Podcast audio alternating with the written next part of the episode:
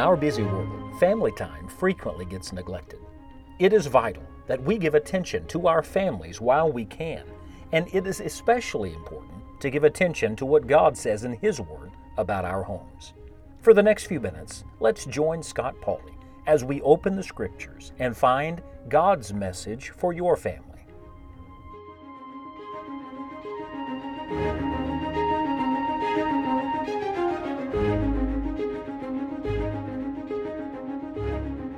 Welcome to Enjoying the Journey. This is Scott Pauley, and I am thrilled that you've chosen to listen today, and especially excited that I have an honored guest with me on the episode.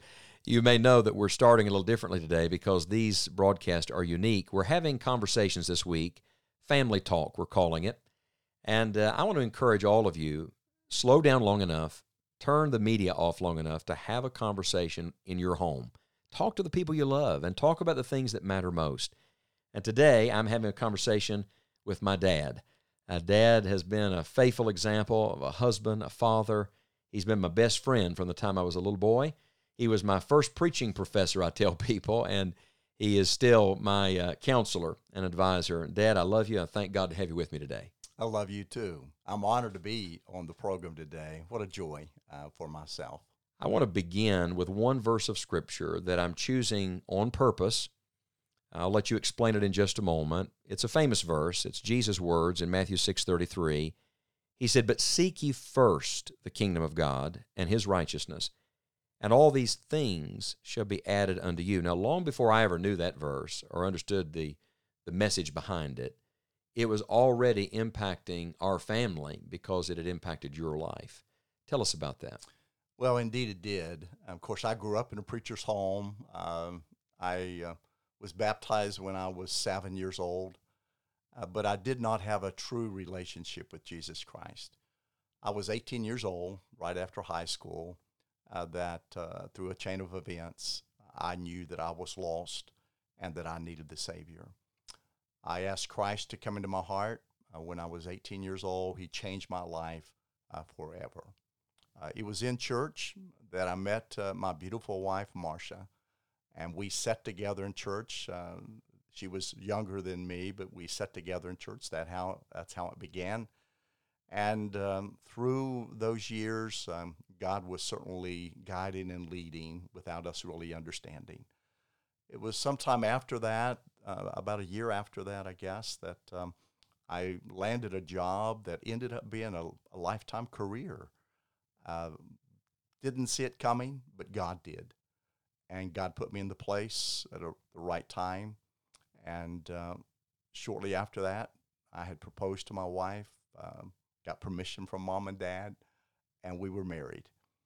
And so, as a young couple, very young, uh, we claimed this verse, but seek ye first the kingdom of God and realizing that that verb seek is, just simply means to go after, uh, to pursue.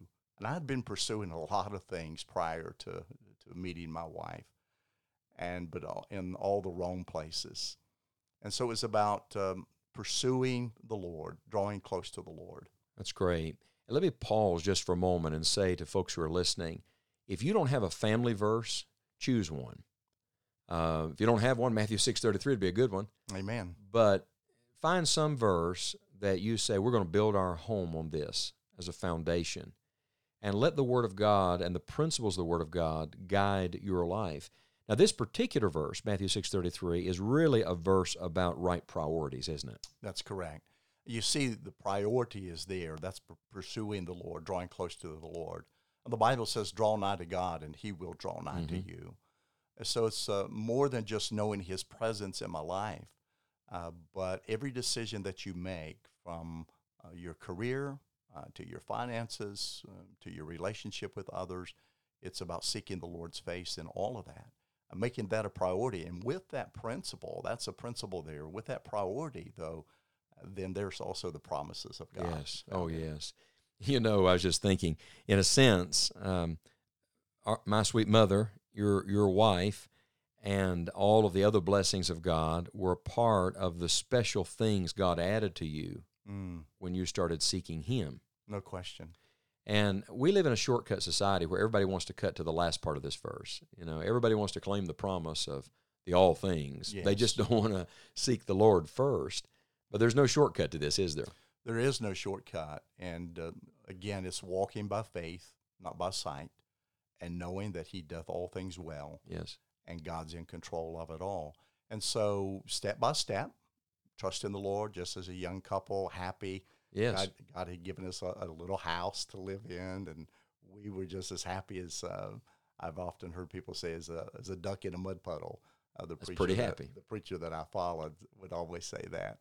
And uh, then the Lord blessed us with a son, and then the four years later, He blessed us with a daughter, and uh, gave us a beautiful home that we built. And um, it's just been an amazing journey for sure. What the Lord's done.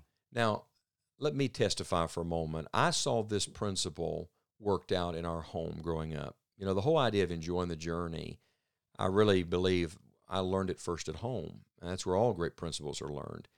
But I remember as a child you teaching me the difference between being a giver and a taker.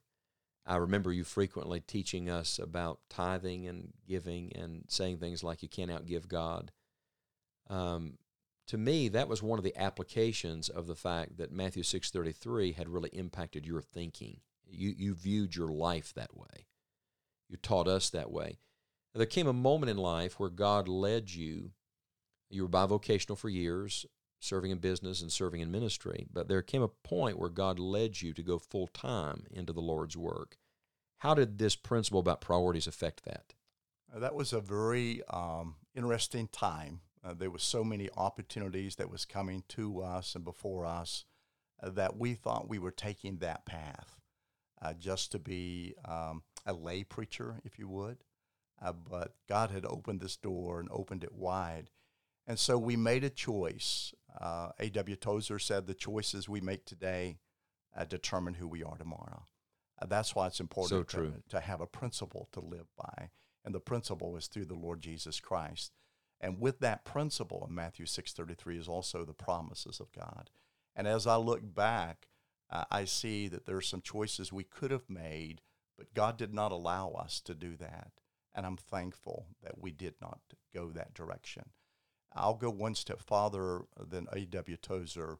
Uh, the choices we make today not only determine who we are tomorrow, but also who our children are tomorrow. And so it's uh, the, the greatest gift that God has given us outside of salvation is our children.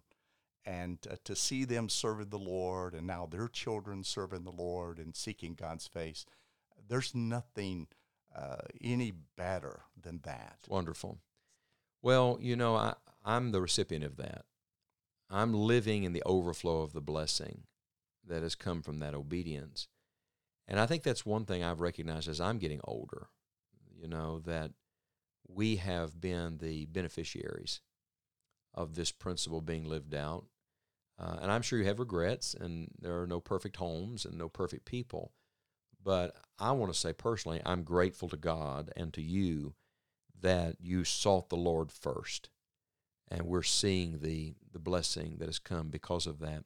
In the closing moment that we have together, what advice would you give to people? And we got folks listening from all over and from in all different circumstances. But what advice would you give to families about right priorities? Well, the right priorities begin uh, with that right relationship with Christ. It's not about joining a church and being involved at church and all of the ministries. Uh, for you can have religion and not have a relationship with Christ. And uh, so, whether you claim this verse or another verse, it's about just drawing near to the Lord. And he says again, draw nigh to God, and he'll draw nigh to you, and he'll meet every need according to his perfect will. Amen. Well, friends, you're you're seeking direction, you're facing a decision, you're working through some dilemma. I want to remind you, go back to what you know for sure. There is a God. His way is right. And if you will seek his face and him first, uh, then God will take care of all the rest. Leave the details up to the Lord. And uh, Dad, I'm very grateful for the way you're living this principle still. I want to live it. I want to challenge others to live it. Matthew 6:33, friends. I hope you'll take it, make it your own today, and order your home by God's priorities.